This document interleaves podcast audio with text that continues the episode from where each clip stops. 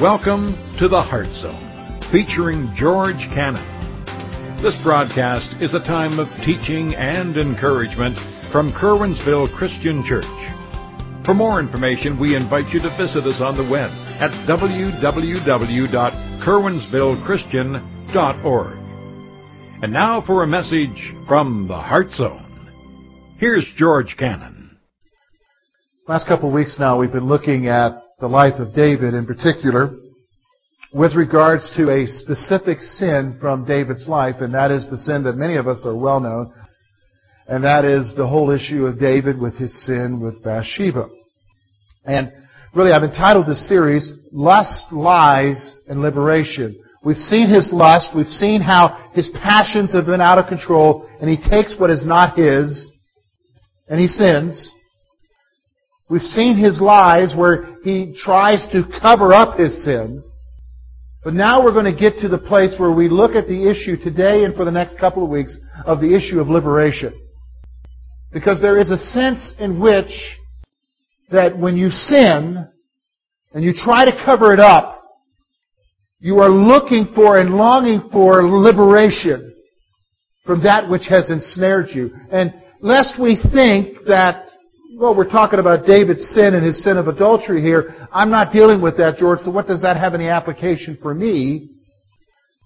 I was reminded this week that about 10 years ago, a man wrote an article in Christianity Today reflecting on a great leader who fell, a great Christian leader who fell on the 10th year anniversary of that. And here's the statement that he made. He said, why do we hate this individual so much today in the Christian church?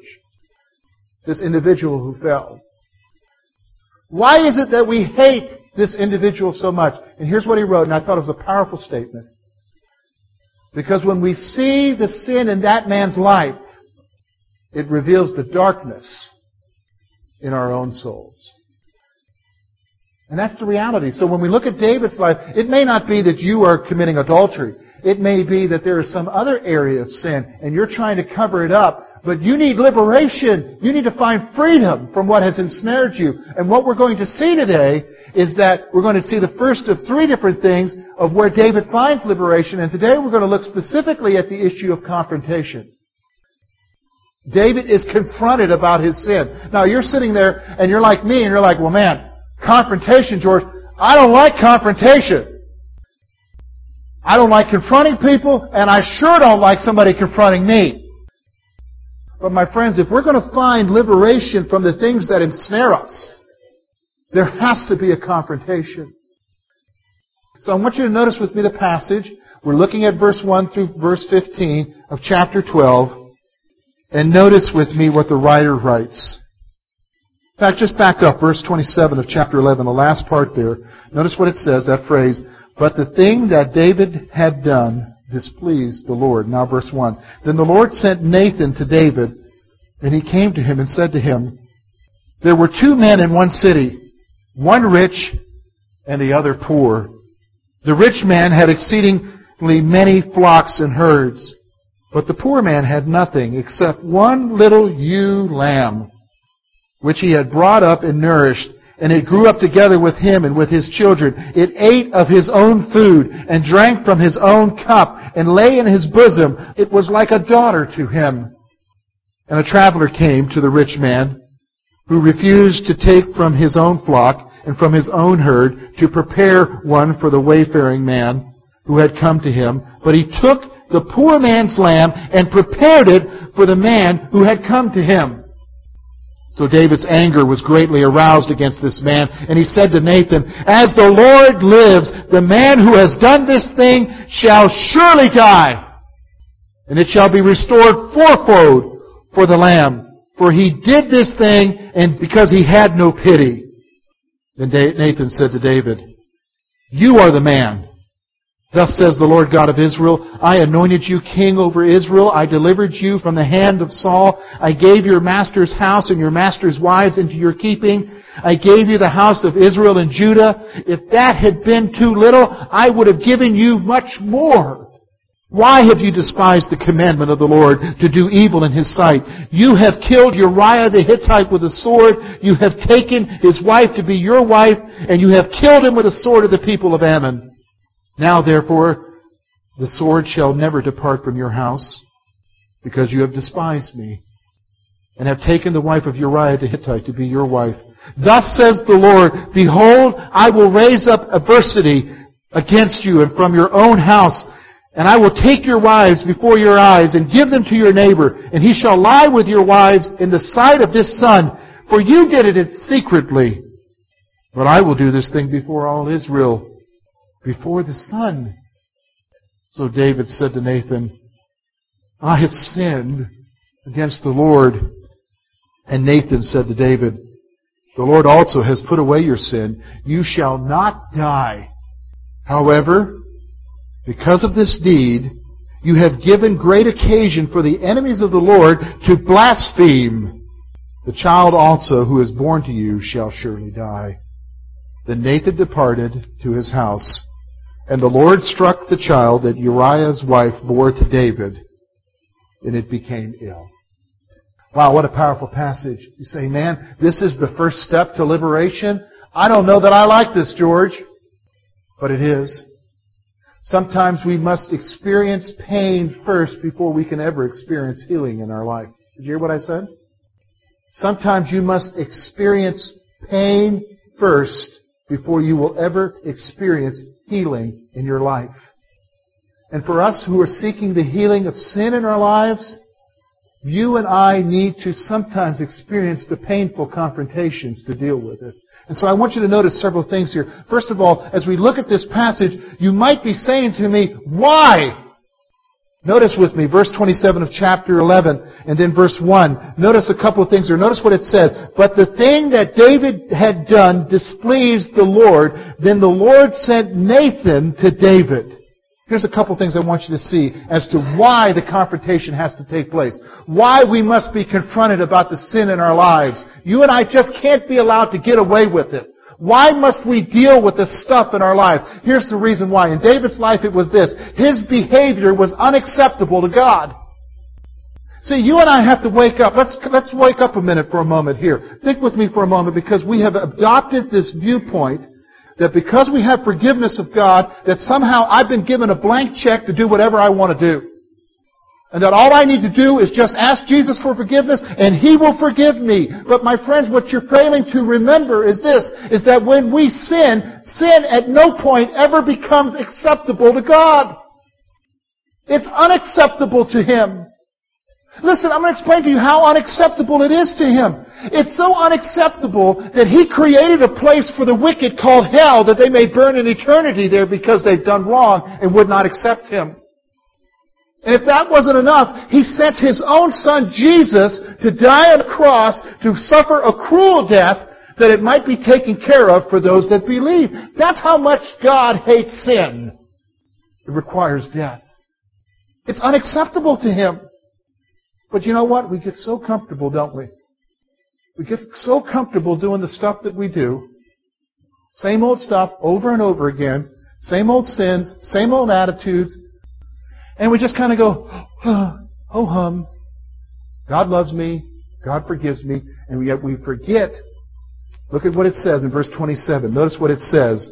But the thing that David had done displeased the Lord. What David had done was totally unacceptable. Totally unacceptable. Let me just stop for a moment. Let me be real. Let me be real for a moment.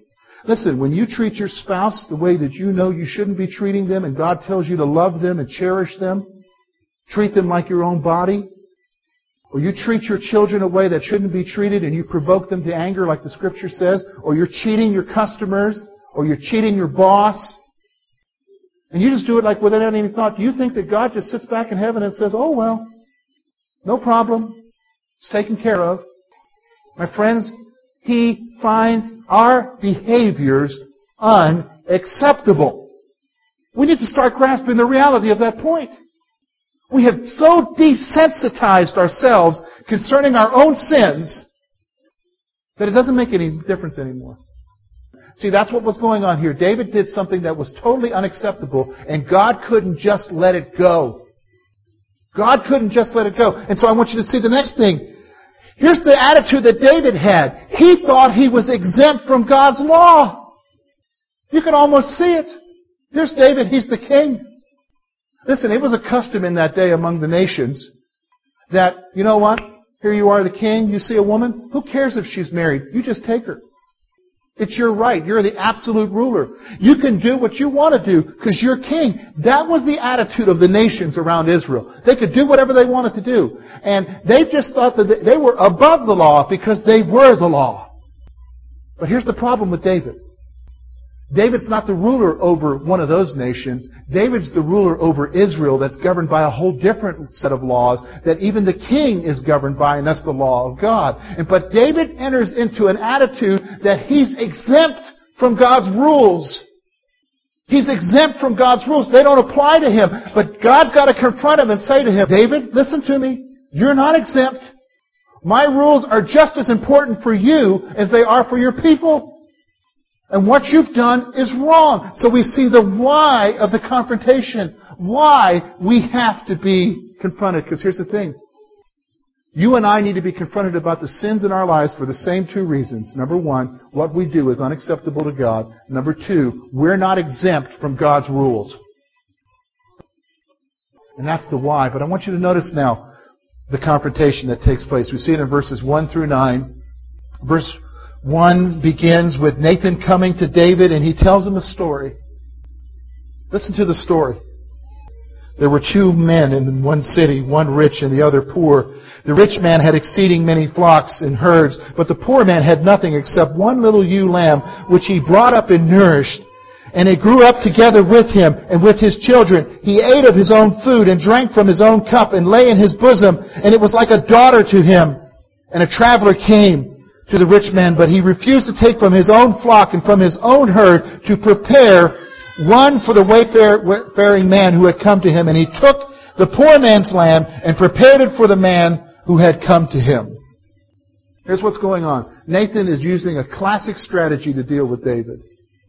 He presents a story which is basically a parable, but the parable is really telling about David. Why is he doing that? Because the confrontation is doing this. It exposes the depravity of his heart. Listen, when you and I are confronted, maybe it's a loving brother that comes to us and says, look, you're not doing right. The reason why we don't like to be confronted, because when we're confronted, it exposes who we really are. And have you noticed? We don't like to have that part of us exposed. We'd like to think that everything is okay. But what happens is, is that everything isn't okay. And so when God brings someone along to us, or when God brings His Word in, His, in our lives as we read it, and He exposes us for who we really are, we don't like it because why? It exposes the depravity of our own hearts. It exposes the fact that we're just plain wicked. You know, our culture might like to say that everybody's good, but the fact of the matter is, we're not. So exposes the wickedness, the depravity of our own hearts. Notice something else here. I want you to notice this. David, verse 5, it says, So his anger was greatly aroused against the man, and he said to Nathan, As the Lord lives, the man who has done this shall surely die. He's sitting here as the ruler executing judgment. Notice what he says, And it shall restore, he shall restore fourfold for the lamb because he did this thing and because he had no pity. And then notice what it says there. Then Nathan said to David, You are the man. I want you to think about it. Here's David in all of his righteous indignation at this story. And he's ready to just deal and mete out punishment for this man and what this man, supposed man, has done. David doesn't understand it's just a story yet. And Nathan says, Really?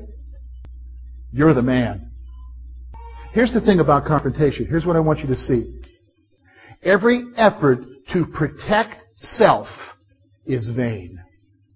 Notice that's what David was doing in last chapter when we looked at last week when he was trying to cover it up. When he was trying to cover up his sin. Every effort that David had made to try to cover it up, to keep it down, To keep it undercover. Maybe just a few servants knowing about it. But every effort that he made to cover it up was in vain. I mean, imagine it. Think about David there sitting on the throne. Nathan's confronting him and he says, You're the man!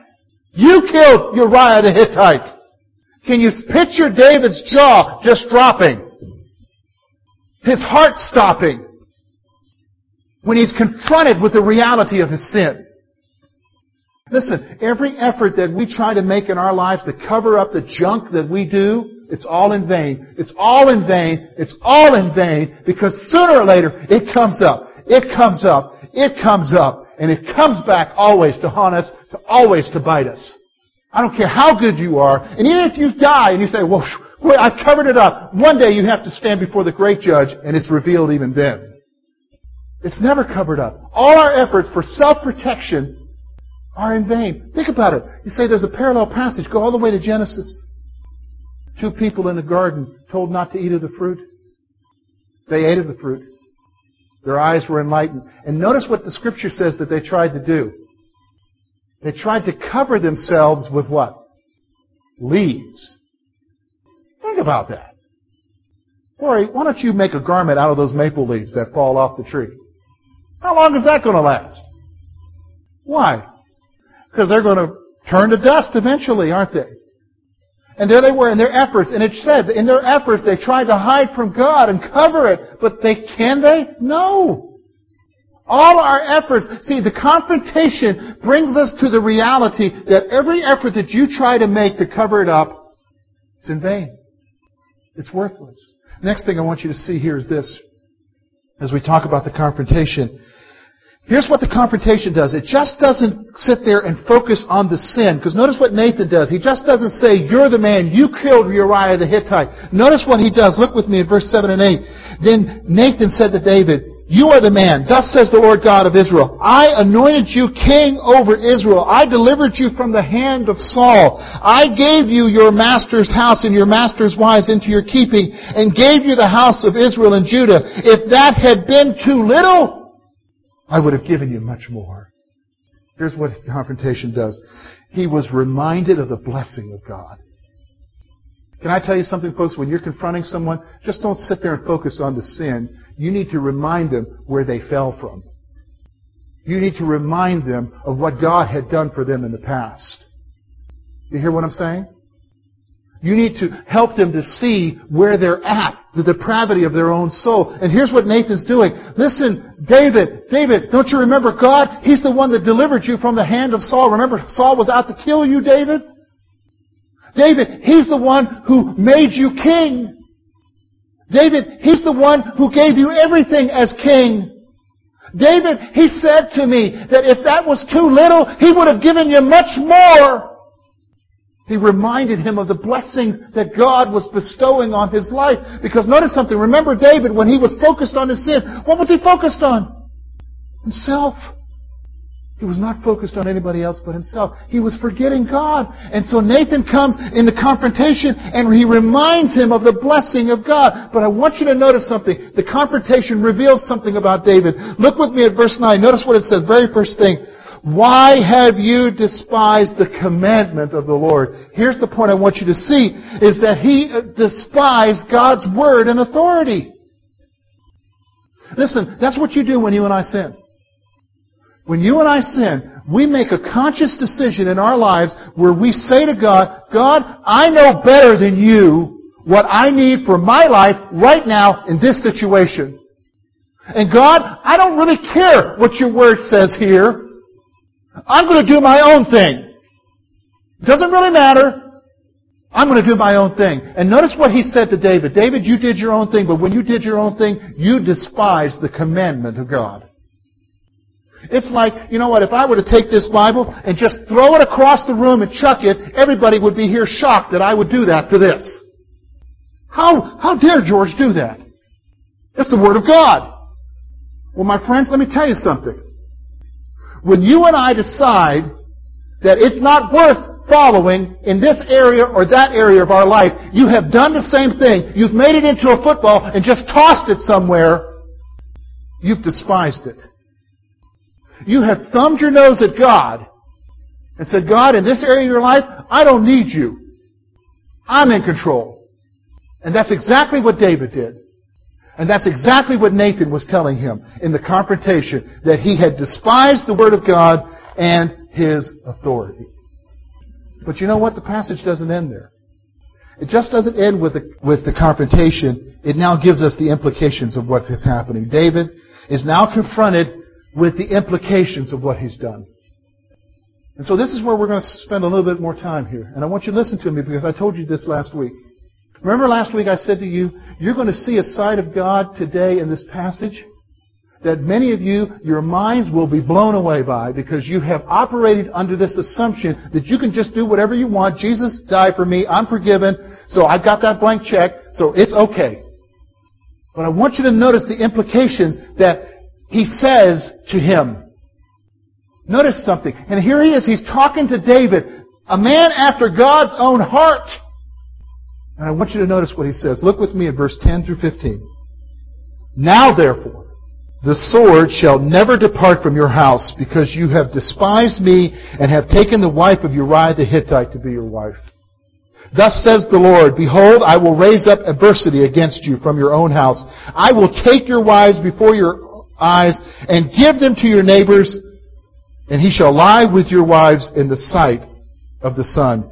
You did it secretly, but I will do this before all Israel, before the sun. So David said to Nathan, I have sinned against the Lord. And Nathan said to David, The Lord has put away your sin. You shall not die. However, because of this deed, you have given great occasion to the enemies of the Lord to blaspheme. The child also who is born to you shall surely die. Here's the implications. First of all, I'm going to focus on a positive and then I'm going to then focus on the negative. First of all, I want you to notice as David is being confronted, he breaks. And even though the scripture just says, I have sinned, we're going to see in the next two weeks Psalm 51, which comes out of his confession. We're going to examine it even in more detail in the next two weeks to find the liberation there. And the point I want you to see here, the implication is, is that there is forgiveness with repentance. There is forgiveness with repentance.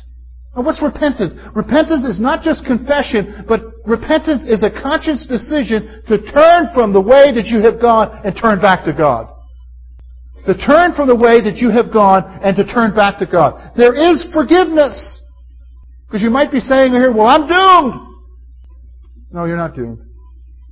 God is a gracious and loving God, quick to forgive but you need to turn. You need to turn from your sins. David needed to turn from his sins. But I want you to notice the negative connotation. And listen, you and I have to pay attention to this. Here's the implication. The consequences are not removed. I'm forgiven! Yeah. But there's still a price to be paid for what you did. Here's what he said to David. David, because you despised me, because you thumbed your nose at me, the sword will never depart from your house. Adversity will never leave your house. It's interesting. When you go back up a few verses and David reacts to the story, remember what he said? This man will pay fourfold for what he has taken. He will restore fourfold for what he has taken. The interesting thing is, and you can look for it yourself in the scripture, guess what David paid fourfold? Four sons. Four of his sons died. He paid the price fourfold. But not only did he just pay the price there, listen to me. You gotta listen to me. It didn't just end there. The consequences, look at what God said to him. What you have done has caused others to blaspheme God. And because of that, the child will die. Wait a minute now, you're saying, is this the same God that I know that forgives? Yes, it's the same God. But I'm going to tell you something. This is what I'm trying to tell you. Sin is a serious thing with God. Let me ask you a question. Is what you're doing causing others to blaspheme your God? Because they watch you at work, they watch you in the neighborhoods in which you live in, they watch you as you go to the grocery store or to Walmart, and they watch how you treat other people, or they watch how you treat your other spouse, or they watch the sin that you do, and is, are, are the enemies of God blaspheming God because of your action. Let me tell you something. And if they are, what makes you think that you're going to get away with it any more than David did? The consequences will not be removed. Here's four points I want to give you as we close our thought today. Here's what I want you to see. You're the man. You're the woman. You say, well, I didn't do what David did. Didn't matter. You've done something else. It might have been an attitude. It might be slander. It might be adultery. It might be theft. It might be cheating. It might be this. It might be that. You're the man. You're the woman. Quit looking around at others and saying, oh, I'm not like them. Boy, I'm a whole lot better than they are. Look at what they're doing. Quit looking around and look in the mirror and look at yourself and say to yourself, I'm the man. It's me. I've done wrong. That's the implication of the passage here. If you and I are going to find liberation from what ensnares us, from what drags us down, from what is destroying our lives, we've got to look and be real with ourselves and say to ourselves, I'm the man. Here's the other point I want you to see. Notice with me now. Here's the reality. Here's the implication. You have despised God's word and authority. We've despised it when we make that decision to go and do our own thing, we have taken it and thrown it and said, it's out of here. It's not a part of my life. I don't need it for this. I need to do my own thing. And you've said, Lord, in this area, I don't need you. I'm just going to do my own stuff. Is that real, my friends? Because here's the other point. You are not exempt from God's judgment. How do you think God feels when He watches us thumb our nose at him, despise his word, when he gave his own son to die for us. And we sit back and go, I'm forgiven. I can do whatever I want to do. I'm forgiven. Do you think he doesn't get angry? That's the implication. That's the implication. You and I are not exempt from God's judgment in our lives. So that brings me to the final point. Just one word. Repent. Repent. Go to Him and say, I'm the man. I did what you saw me do, Lord. I've sinned against you. And listen, here's the wonderful thing. It's not like God's going to say, oh, well, forget you. 1 John 1 9 is very real passage, even in the midst of this.